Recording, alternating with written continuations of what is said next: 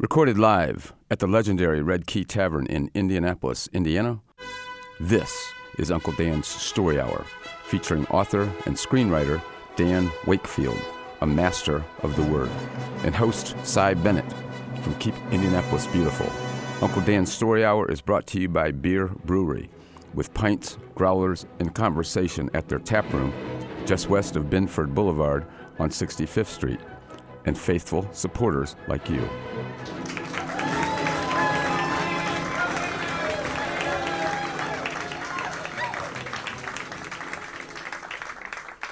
We're going to start the show tonight with a very powerful poem written and performed by Tasha Jones.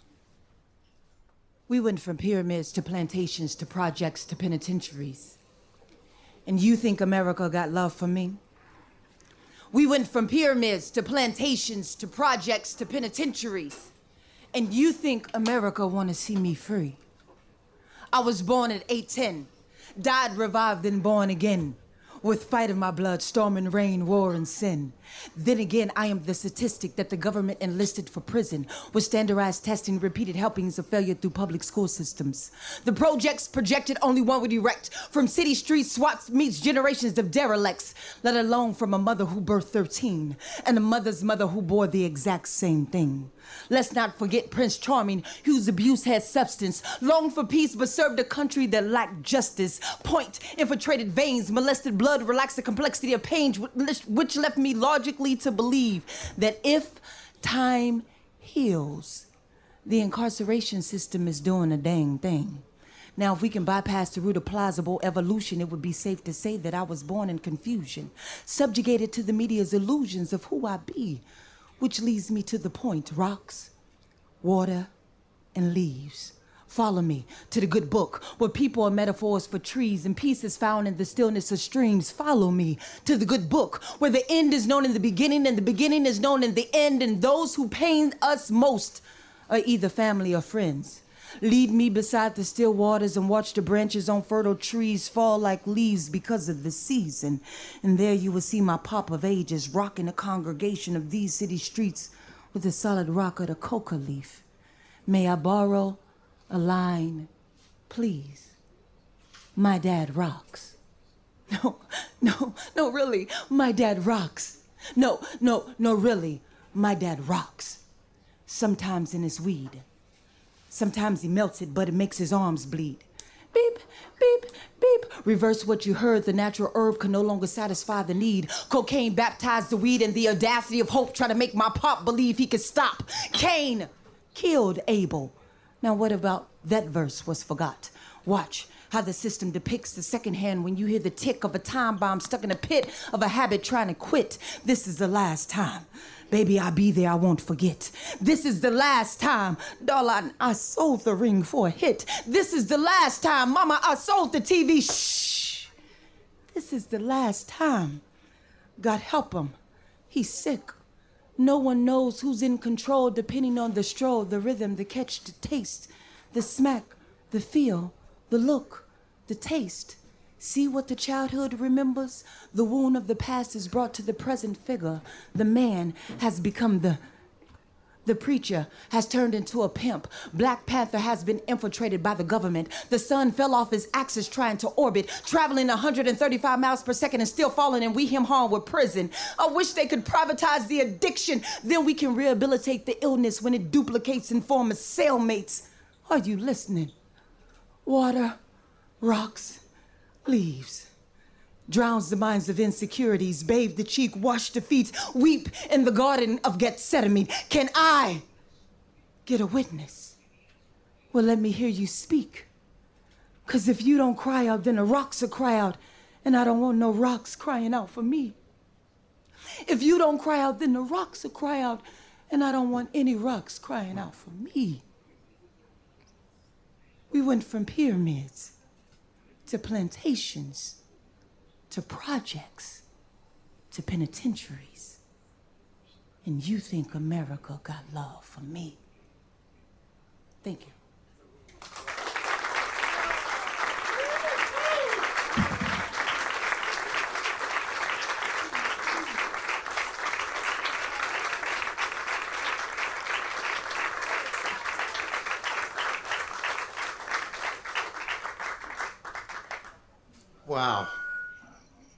That's really great. And uh, I first heard uh, Tasha at a poetry reading that Karen Kovacik uh, organized and uh, who thinks very highly of the poem. And Karen is uh, not only a professor of English at IUPUI, she's a former poet laureate, laureate of Indiana. And uh, this was her comment. this was her comment on Tasha's poem that you heard uh, just now. For all who believe we're living in a post racial society, Tasha Jones' Pyramid Plantations Projects Penitentiary offers a bracing corrective. African Americans descended from the great builders of the pyramids came largely to this country as slaves to work the plantations of our nation's founders. Ms. Jones reminds us that despite the noble rhetoric of the Declaration of Independence and the U.S. Constitution, the freedom promised in those documents was not available to all and a system of racial oppression has been in place ever since through Jim Crow, racial covenants, and housing discrimination, profiling, and police violence, and the entire prison industrial complex. As Ta-Nehisi Coates has observed, until we accept our collective biography and its consequences, we cannot be fully free. Tasha's poem challenges us to live in the truth. And I thank you, Karen, for that great, yes. incisive commentary. And I want to tell you that Tasha is not only a powerful poet, but a powerful teacher. And I know because I have twice been to her class. And uh, it's really a highly disciplined, intelligent, uh, very impressive class of eighth grade boys. And I know that, Tasha, one thing you teach that I'd like you to tell about, it's not usually in the curriculum, but it's very important that you teach your eighth grade boys how to be safe. I do. Uh, I teach a, a group of uh, young men that we like to call geniuses and gentlemen. And I think sometimes attached to uh, African American males, we don't hear that type of G. You know, we hear gangster or, you know, uh, another word. But the, the scholars that I teach and uh, I love are gentlemen first and geniuses as well. And so those are the G's that we, we try to um, project, not only in our academia and our intellect, but also in our actions. And so when you teach and work in the inner city, you're mistaken quite frequently because of perception, because of history, because of outward appearance, or whatever else. There is a lesson, not only from school teachers, but from parents for males of color. And so we teach how to speak when spoken to we teach how to say no, sir, and yes, sir, and yes, ma'am, and no, ma'am. We teach to follow instructions implicitly. We teach how to remain calm. We teach to protect yourself, to never be in groups more than two. Try not to walk in a cluster. Try not to be in a cluster or ride in a cluster because that can be mistaken for not a, a, a starting lineup for a basketball team, but for a gang. And it's something that mothers have to grapple with on a, an occasion, or not even on occasion, but on a daily basis, and especially mothers of black children or Latino children, and even more so with black boys and Latino boys.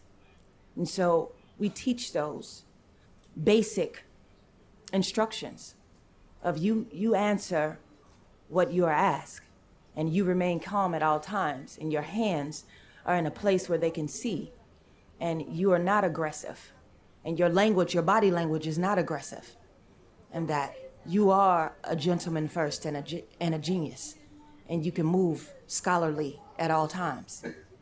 Yeah. Let me ask also I know that our education system often, usually, I think, leaves out the history of black Americans. Are you able to teach that? Do you have books or, or how do you teach the boys of their own heritage. Right. I, I think Indiana is onto something. Uh, it took us a long time. If Gary Holland is in the room, Gary Holland was one of the persons who were, were the person who made sure that Indiana now has to teach ethnic studies in high schools, right? So it is it's a requirement in high schools now. Before then, it was not a requirement. As a, as an educator, statistically, I have found both in the high school and in the in the middle school that persons who learn from a ethnic within the ethnic confines tend to not not only just of African American culture, but ethnicity as a whole, right? You do not subtract yourself when you're teaching that, but you do include other cultures as well. And everybody that is in the room learns, and their test scores end up going up. Their behaviors uh, seem to be modified as well. I mean, modified in the sense of we don't have any behavior problems and more so the the interest in learning becomes greater and so that's what I've seen. And I've used my statistics to help with passing that bill. I first taught at a public high school in Indianapolis, and I taught scholars who were first having problems passing the end of course assessment. And I, I was privileged enough with my principals to be able to change the curriculum to adapt it to a more cultural acceptable uh, curriculum.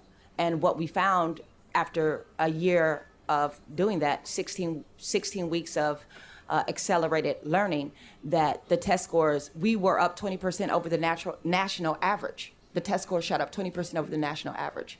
Um, and then I tested again going into an all black school teaching them about uh, Latino history, uh, Native American history, teach not only what we have to learn with European history, but also adding um, African American history, Latino, Indian, as well as um, Asian history. And the same thing, we, we led the county in last year with ISTEP scores. And so uh, that group of boys led the, led the eighth grade county with ISTEP, and we remain an A school. So, you know, it works. Yeah. Yeah, I was very impressed in your class when we were discussing things and they didn't call out or they didn't they didn't even raise their hands. They had signals of like what it meant to agree or disagree or have a question to ask. It was uh, very impressive. I, I wonder if you would tell about the time that you were a teenager and you and your dad were pulled over by the police. What happened then? Right. At the time, I was attending a church way out north, and um, the parishioners were looking for ways to help the community. And so my father and I went on uh, a ride with the parishioners so they can figure out what was happening in, in certain areas, but they were unfamiliar with the area. Uh, the parishioners, myself, my father, um, who was here, we were taking them on a journey through 25th in college, 22nd, 19th in that area, maybe 22nd in college. Even now, and if you go down to 22nd in college, I believe there is a, uh, right there on the corner, there is a for sale sign or for lease sign, but there's probably like 12 bullet holes in that in that area, right, in, in, in that building. However, the area itself is is upcoming, right? There's a, a, new bar that's right across the street coming. There's a grocery store right around the corner, and so you can see that there are changes in the in the neighborhood. However, we were driving along and we got pulled over. Uh, the police pulled us over and wanted to know why two Caucasian men were carrying two African Americans, one female and one black, and perhaps maybe I was the prostitute. and I, I said, me? and so I, um, it was one of those things where I teach my students how to inquire, and that is my uh, modality. That's how I learn, right? It's hard for me to understand if I don't ask questions. And so I began to ask questions, and he began to get hostile. And you know, the parishioners chimed in and, and told what we were doing, why we were there. They uh, showed their identification, and it was over. It was over just that quick. And then the police officer said, as we were preparing to leave, while looking at me, don't be a hero, right? This kid is just a mistake. Mistake. And I asked if it were really. And then what does that comment mean, really? Don't be a hero. I mean, like, I should not tell of my experience. But how many of these things happen on a daily basis? How many, how many people like myself or athletes or tennis players or students go through this on a daily basis? And uh, it was just an eye-opening experience. It, it taught me how to really trust the higher belief or the higher faith that I, I, I attest to. And it's really a test of faith and a test of love of all people, right? And uh, beyond that, it shows me how to be protected and when I, I, had to learn quickly how to back off of questions, right? So, I mean, you sometimes you can ask one question too many, right? Yeah. So regarding sort of what you uh, what you learned through that experience and what you teach your students in your classroom about how to be safe and how to address those situations, was there anything for you growing up that was passed to you about how to interact with confrontations like that? Mm-hmm. Um, I, I think I'm, I'm blessed to have the parents that I have because my parents exposed me to opportunities and uh, people and and expanded my mind through culture, through learning other people. And so understanding that I think that's what I tried to pass on to my scholars. And I tried to take them to different places so they can experience that, so they can experience different cultures and know how to address people who've come from different places than they have. And I, I try to make sure that all of us understand that our environment does not necessarily make up who we are right? It's just a, a, component of where we are from, but not necessarily telling us where we have to stay or where we're going. And so learning that in the process is I think essential. So I try to expose my my students to and my children to travel, to, to new cultures, new opportunities, new food, right? And so they'll learn that that process in a more uh, simple term. I, I think we just have to be a well-rounded people and can't be just confined to who uh, one culture or one neighborhood or one area. Uh, one other thing I wanted to ask: I know that uh, you went to Paris, and uh, there's been a long history of Black Americans going to France. really, I think beginning with the with Josephine Baker in the 1920s, and uh, and going on through James Baldwin, who spent the last years of his life there.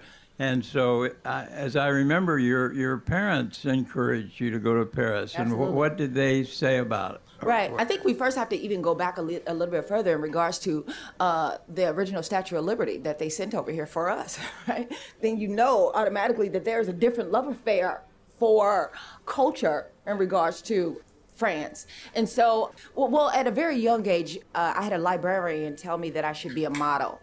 But not everybody thought that I was beautiful and my parents did and um, always expressed that to me. And so uh, my parents just reminded me on a consistent basis that i had so many things to offer and that my beauty was not only from the outward appearance but also from the inward appearance. And um, as time progressed i did get heavily into modeling and i was not getting as many calls as i was i mean i didn't get many calls and my parents said i think you should go to europe go to paris. They love um, you. And I went, and they did. They loved me, right? They loved me.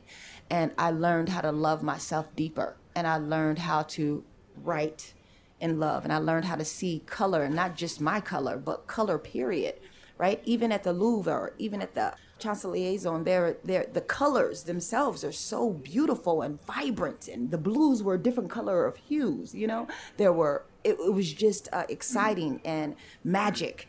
I, I didn't want to leave, and um, it was hard to come back. But well, the, the, the most uh, recent Amer- black American, the writer Ta-Nehisi Coates, yeah. who wrote a National Book Award winner called Between the World and Me, very powerful. And he, in that book, talked about taking his 12 year old son to Paris because he felt there he could keep him more safe than he could in this country. Absolutely. Did you feel m- More safe? Yeah. Yeah, not only more safe, but free. I really felt free. Yes. incisive commentary.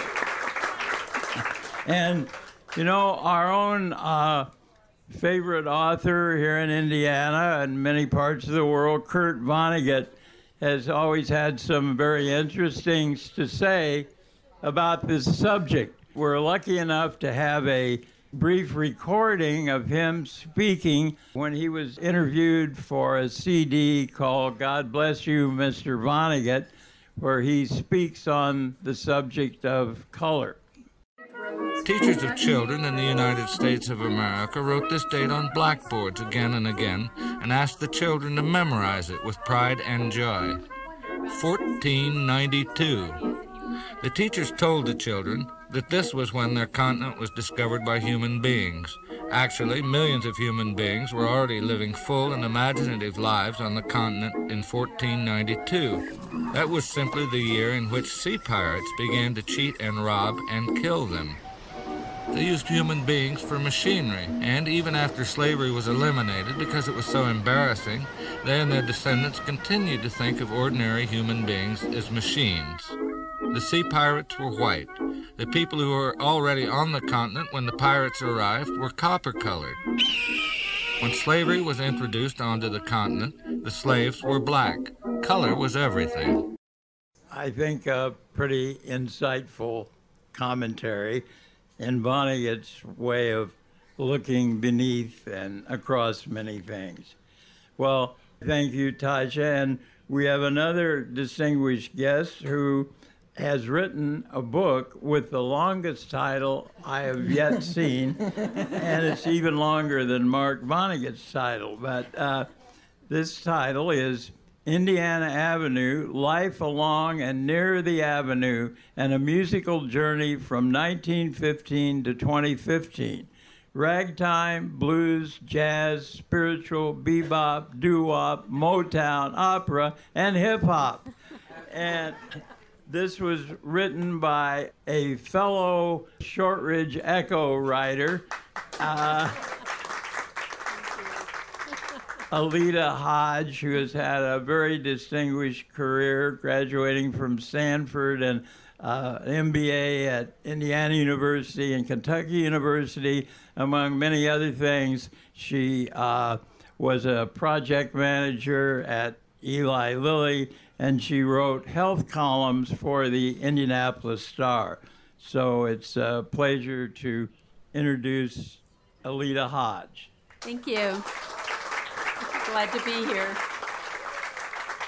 And it was great to read your book about Indiana Avenue and, and read things that I had never heard. And I have to confess that when I was growing up here, in I was in Shortridge in the 1940s, school 80 even before that, and there was only one thing I knew about Indiana Avenue. It was dang- supposed to be a dangerous place. I didn't even know that there was music played there. I didn't know that it was internationally famous as a center for music and as, as, as a place of some of the outstanding musicians, composers, and players in the world. And one of the amazing things to me, the, the very first Broadway musical made up of black people was called Shuffle Along. And that was revived again uh, in 2015. There was a musical made called uh, The Making of Shuffle Along, and that uh, musical had 10 Tony nominations.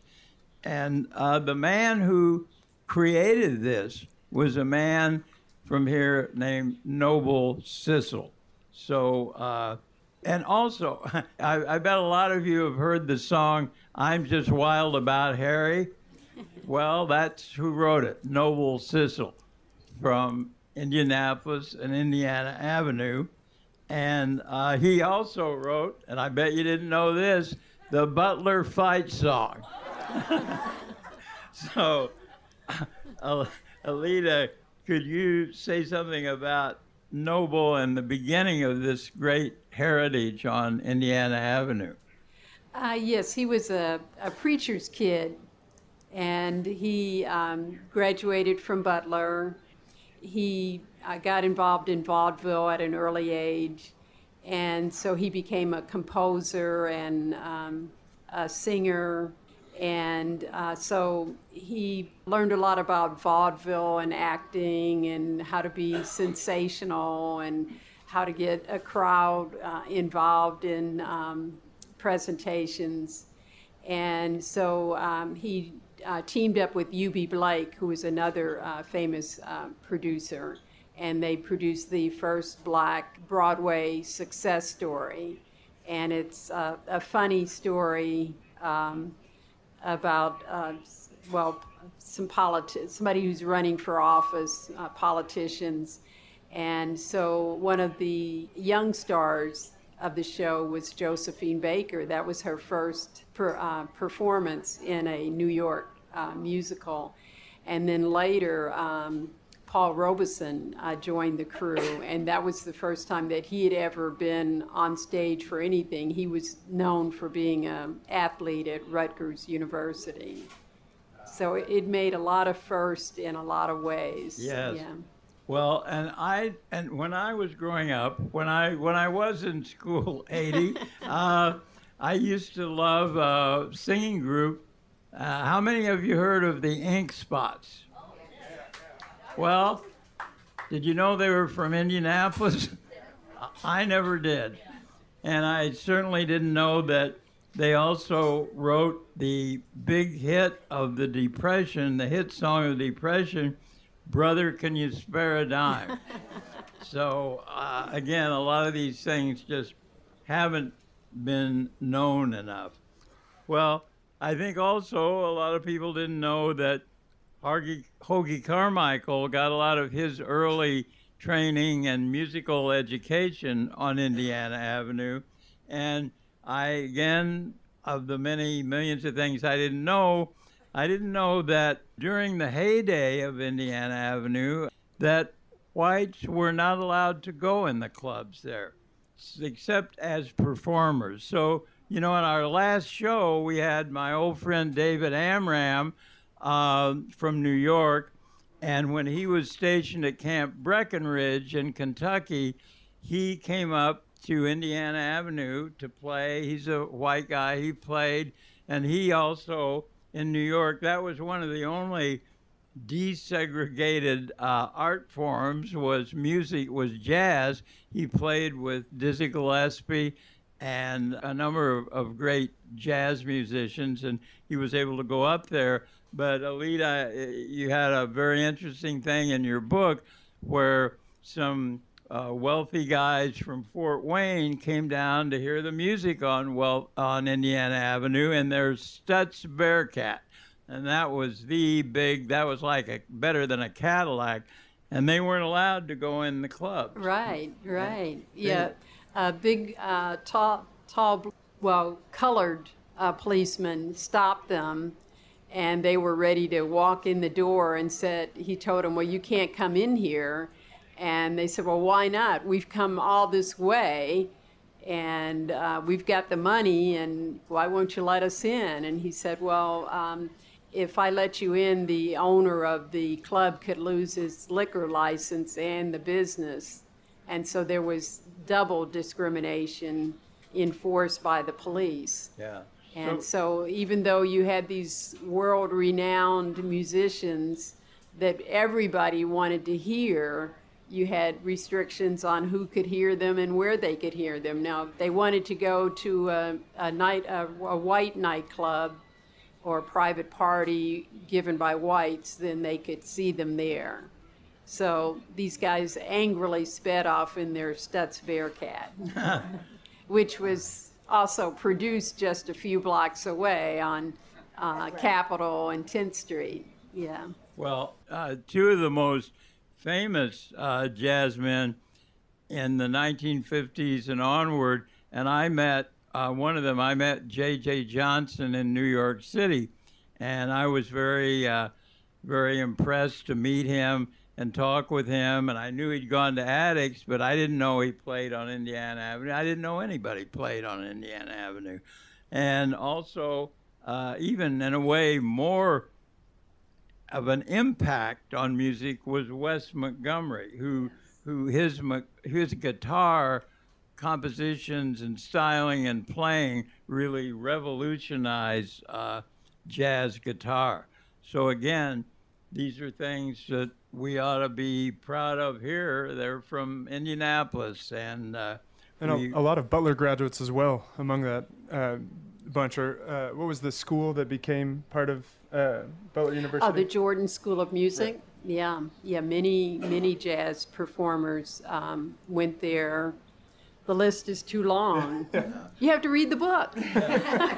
um, uh, and uh, the, the, the one other thing in the kind of historical part of your book I wanted to mention because it was, it seemed to me to really explain a lot of, of things that have happened and things happening since was the fact that uh, when a group of middle class black people here wanted to start a nice community and, and build nice homes, that they were they they prevailed and did that, but they were none of them were able to get a mortgage in Indiana. Right, right.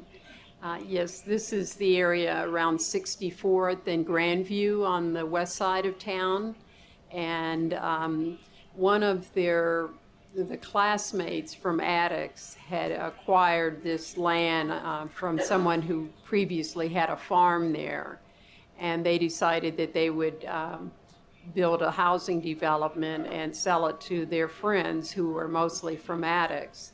And so, um, you know, they had all these plans and wanted to get mortgage and then they were denied in the state of Indiana. And so my aunt and uncle had to um, get a mortgage from Colorado.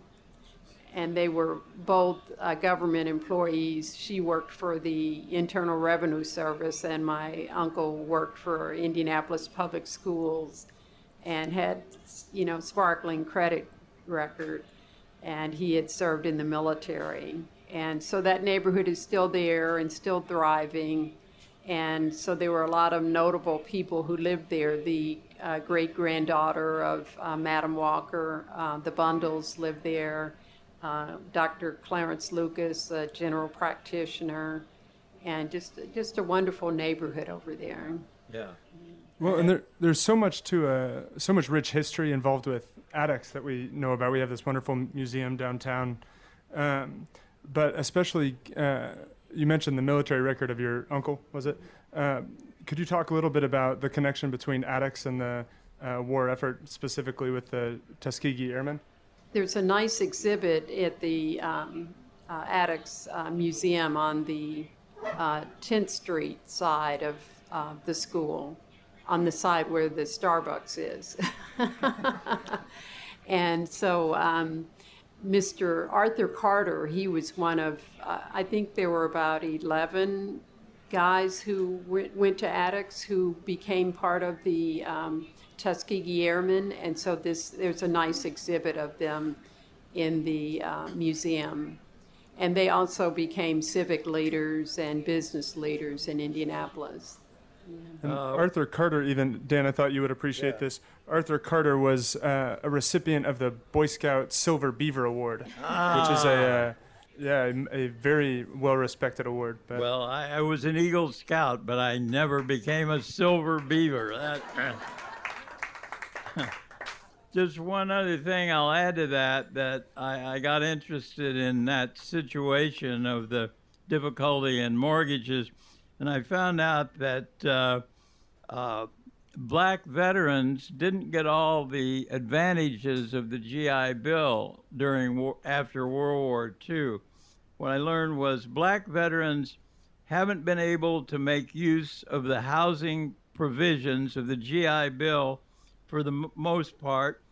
Banks generally wouldn't make loans for mortgages in black neighborhoods, and African Americans were excluded from the suburbs by a combination of uh, deed covenants and and unformed racism. In short, the GI Bill helped foster a long-term boom in white wealth, but did almost nothing to help blacks to build wealth. We are still living with the effects of that exclusion today and will be for a long time. So I think we've learned a lot in, in this, and I, I, I want to say that we present this as something for our education, for our, ourselves to know and appreciate our own history and the challenges that come out of that.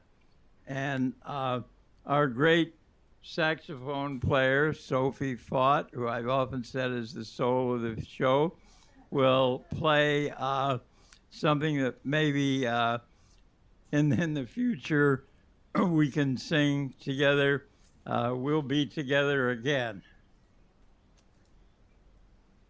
Mm-hmm.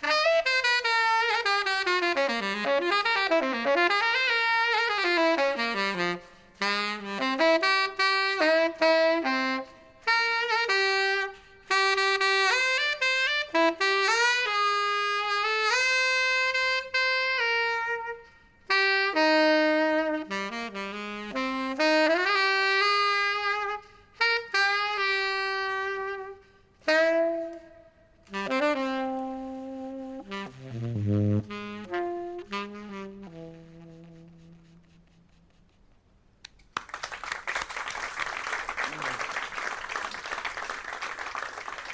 friend John Meyer was, for many years, served with the Veterans Administration, and he was director of vocations and rehabilitation for disabled veterans. And he now does noble work, tremendous work for the American Legion in finding people housing and, and helping them pay the rent when it's a little bit late and and working to make everybody's lives better. And John and I have talked a lot about the early days. Well, his days aren't as early as mine, uh, but uh, he went to school, high school at Lawrence Central, and I, I wanted to have him tell what he heard about Indiana Avenue in high school. Thanks, Dan. As Dan said, I was born and raised in Indianapolis. Uh, uh, went to Lawrence Central, and it was at Lawrence Central I met the first person of color that I had a conversation with. Uh, living a pretty sheltered existence out in the suburbs.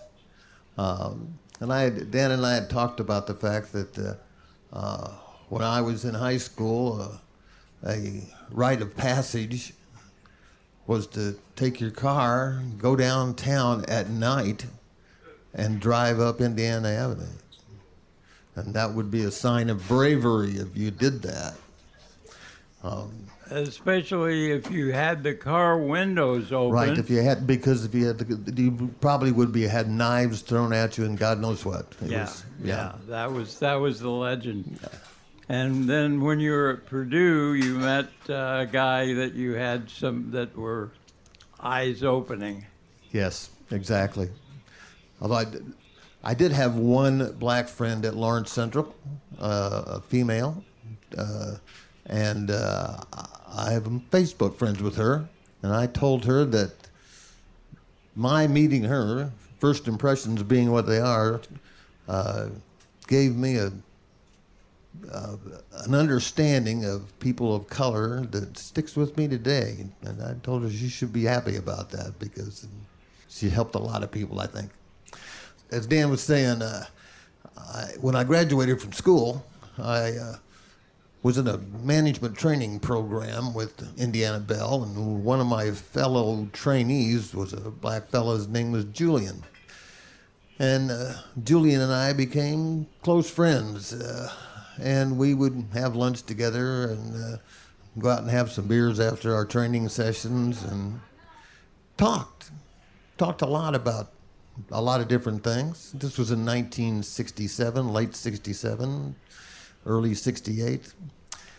And uh, one day, Julian said to me, John, you know, we get together and we have these conversations, and I feel kind of self conscious because when we have these conversations, uh, I seem to always sort of steer them toward race. I said, oh, believe me, that's fine. I'm, you know, I'm learning a lot. And, uh, and he said, well, you have to keep in mind that tomorrow, if you want to go save the whales, or tomorrow, if you want to go protest against the war in Vietnam, well, you can go ahead and do that. Tomorrow, I'm still going to be black. And, uh, that was my first instance of understanding what white privilege is all about. Because I had the privilege of doing just that. And he didn't. And uh, again, I never forgot that either. Well, thank you, John. And we're going to have now here, uh, you, you've actually done this workshop, but Pam Blevins Hinkle of the Spirit and Place Festival in Indiana is going to tell us how she started a really meaningful workshop that's going to be given here that is just be started out called the Charleston Syllabus. So I'd love to hear about what that is. Sure, thanks, Dan. Uh, well, as you know, Spirit and Place is all about leveraging the power of the arts and humanities and religion to bring people together in conversation and to make our communities better. And uh, after a successful uh, series of dialogues that we had in partnership with the Kheprw Institute last year, um, we got to thinking about what kinds of conversations can we continue in this community, what sorts of conversations are needed. And in 2016, a book came out called The Charleston Syllabus. And the Charleston Syllabus um, began first as an online compendium of uh, articles about race, racism, and uh, racial violence in the U.S., and it was a response to um, the shooting of nine people at Emanuel AME Church by Dylann Roof. And the narrative that followed that terrorist act brought recognition that we, we weren't well informed about our own history and our own hi- here in the U.S.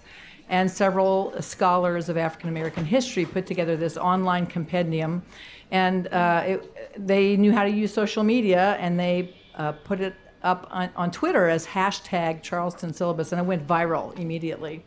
So now there is a, a, fantastic book that's a curated version of that. And so, through an opportunity presented to us by Indiana Humanities, a grant opportunity, uh, we decided to create a program called Powerful Conversations on Race because we really don't have too many opportunities in our community just to sit across the table or in a circle from one another to share stories. And so uh, the program that John participated in, and also Cindy, uh, we have trained 24 facilitators in uh, a very specific technique that's called the civic reflection dialogue model, which is really um, simply a strategy for using humanities based texts or an art object or song lyrics as a way to help us share stories and get at underlying uh, beliefs and assumptions that we have in conversation with one another. So, this is going to be a series of conversations that will launch in late August. And, and as I understand, it won't just be uh, a workshop thing where you have to go for one weekend, and so it'll be ongoing, and you can drop in on it or continue or come back or whatever. That's exactly right. We we designed it so people can experience it. Um, however they wish to. So some people may wish to start the book and come back each time and progress through the book in discussion, while other folks might like just to drop in or come in and out of it, and so people can access it on their own terms that way. And it's, it's uh, I, un- I think I understand that it's not a curriculum or a teaching doing where you're trying to teach somebody something or have them think a different way. You're just trying to engage in have them have conversations with the other race that they haven't had before. That's exactly right. We are simply facilitating the conversation. We're not we're not teaching. There's no, uh, you know, although the book is called the Charleston Syllabus, we don't actually have a syllabus that we're walking people through. This is simply a collection of essays and speeches and song lyrics um, and historical documents and a whole range of things that are designed to to provoke conversation among people. Yeah, that's great. And how, how will people know uh, when they begin and where they are and all that? Uh, in early August, we'll announce the specifics for that, and uh, folks can go to our website, which is spiritandplace.org, and that's with the word and spelled out, so spirit, A-N-D, place.org. Great, that's great. Well, I had the privilege of being in on the, the first Spirit and Place conversation with Kurt Vonnegut and John Updike, and I know that Vonnegut would be very happy to know about this and he wrote very often and powerfully about these issues. So that's especially uh, especially great for our community. And Cindy Booth, uh, tell us about Child Advocates and what your role is in this. So I'm director at Child Advocates. We're the CASA Court-Appointed Special Advocate Program in Indianapolis, and we represent all the children who have been victims of abuse and neglect and are brought into the child welfare system. And we do that with staff, um, social workers, and community volunteers. And you, I, well, I did, uh, John and I did a workshop called Undoing Racism. And that that's a different kind of workshop because it was giving people informa- historical information. It was not so much a discussion as a teaching thing. It was very valuable but I found that one of the things that was uh, interesting to me in that course, which was over a weekend, there were about 40 people in the course. And it was the first time in my life I had ever been in a room where it was pretty evenly divided in races. There were about 20 black people and 20 white people. And there was a great learning experiences for that. And I was thinking, you know, I've lived all over. I've lived in New York and Los Angeles and Miami, and I've never been in that room before. So that was that was quite powerful to me. I'm glad you had that experience. We began that work in undoing racism about seven years ago. Um, when we looked at the disproportionate percentage of African American children in the child welfare system. And we said if we are the voice of the children in that system, shouldn't we look at every aspect of their lives? And that, of course, included looking at race. And we began to hear people talking about uh, both national organizations and individuals recommending this um, workshop called Undoing Racism from the People's Institute, headquartered in uh, New Orleans. And I would say it's a two day workshop where both blacks and whites will have aha moments and will learn something about race in America and institutionalized racism. And so it has um, improved our advocacy for children. We have a study on our website, childadvocates.net, that shows the correlation of improved advocacy and decision making on behalf of the people who speak up for children. And we now have many people from the community coming, and I invite everyone to come to one of the workshops that we have because it is still grant funded, so therefore it is free. And uh, I think whether it's the activity on why are people poor, or the activity on what do you like about being black, what do you like about being white, you will have um, some interesting discussions in a, a, really good circle. Yeah, well, I know uh, I, I saw a documentary about the workshop. Where will that be shown? it's going to be shown. Our documentary called Child Advocates Undoing Racism talks about our story of why we did this workshop and it follows four people going through the workshop. It's quite interesting, I think. Um, and I think it's going to be shown on WTIU first and then WFYI. Oh, great. In the fall. Great. I think that it, it's, it, it's especially valuable and how, how do people know about it? Is there a website? How do they find out? Yes, so you can see the dates that uh, for our next workshops on childadvocates.net. We have one workshop. We basically are doing them once a month. So I think the yeah. next one will be in August and September, yeah. the third yeah. week of September, and so on, but on our website. And I think a lot of people don't really know what child advocates do. Could you tell us a little about that? So, we train community volunteers to go out and visit children wherever they're placed, and often they're placed with relatives if they're safe and appropriate. Um, they may be placed still in the hospital, depending on how they've uh, come out of being abused and neglected. And um, we go out and visit them and ask questions about how they're doing and uh, talk to their teachers because that often tells us how they're doing talk to their caregivers, their therapists, all of that, and we bring all of that back, whether it's a volunteer from the community or a staff person, to a, the judge in a report, so that the judge can make more informed decisions about that child's life. Well, it's, it seems to me that uh, something essential that's being done through this Undoing Racism program with child advocates and what will be done with the Charleston syllabus through Spirit and Place is all about facilitating this conversation. And I think that it's, it's something that the Charleston syllabus specifically, as it you know kind of was born of this hashtag Charleston syllabus. It's democratizing this the uh, resource collection uh, for all of us to be able to have to go into conversations like this informed. But it's having those conversations that can really start to enact change. So, can you talk a little bit, uh, both of you, I guess, talk a little bit about how, um, what sort of tools people will be able to walk away from this from your programs with uh, to be able to continue this, these conversations? Well, I'd say from the Undoing Racism workshop, um, it really gave us a common definition of race and racism. Through that two day workshop, we developed a defin- definition within the workshop. And what it gave to our workers at Child Advocates is a common language to talk about issues of race and racism as they affect the children that we have the responsibility to represent. So it was invaluable to us. And um, I'll let you speak about that. Sure. For the powerful conversations on race, you know, we're not planning those conversations to give people tools, except that the very act of sitting in conversation with one another, I think, w- helps break down some of the fear that many of us have about talking about a difficult subject. And I, in this time, it seems to me there are many people uh, recognize uh, the challenge that we have around race and racism in this country, but we don't know what to do about it and we're afraid to talk about it. So we're hoping that through this process, through reading the Charleston syllabus, that our, our own knowledge base and understanding of history will be expanded, but that also we'll be able then to not be fearful about being in dialogue with one another about these these issues and the world gets changed one story at a time. I mean it's when we share our stories with one another that our eyes get opened. So these facilitated dialogues are space for us to listen to other people's experiences and their own stories and their own understanding that's provoked by the readings in the book.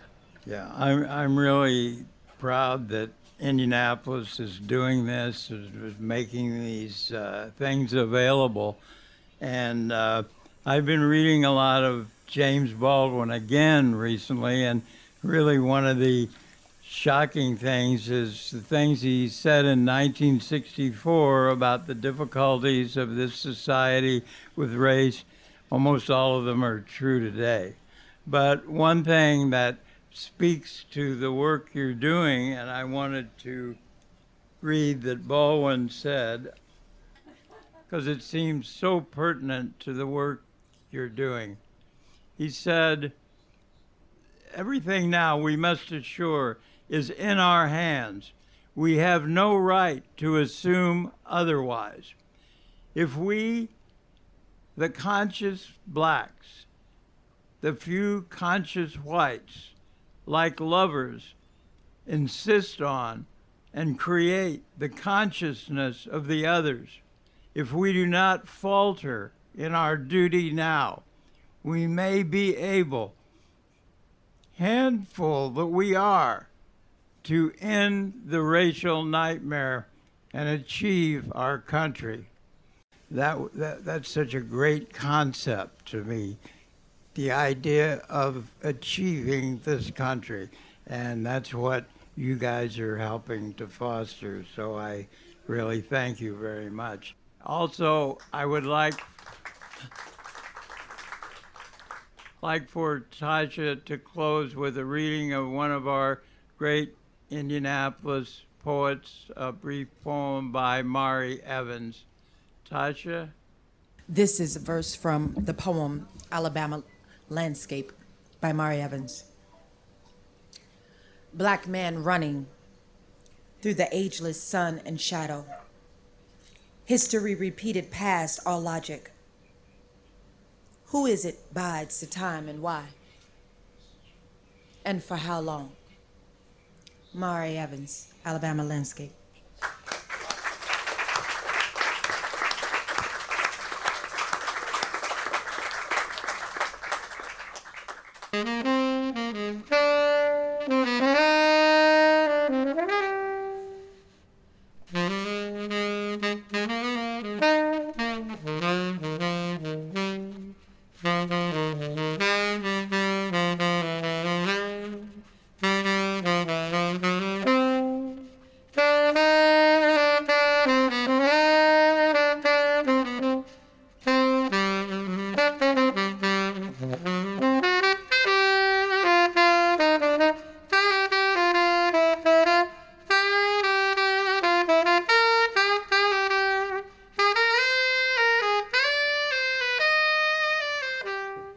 Uncle Dan's Story Hour was recorded live at the legendary Red Key Tavern in Indianapolis, Indiana.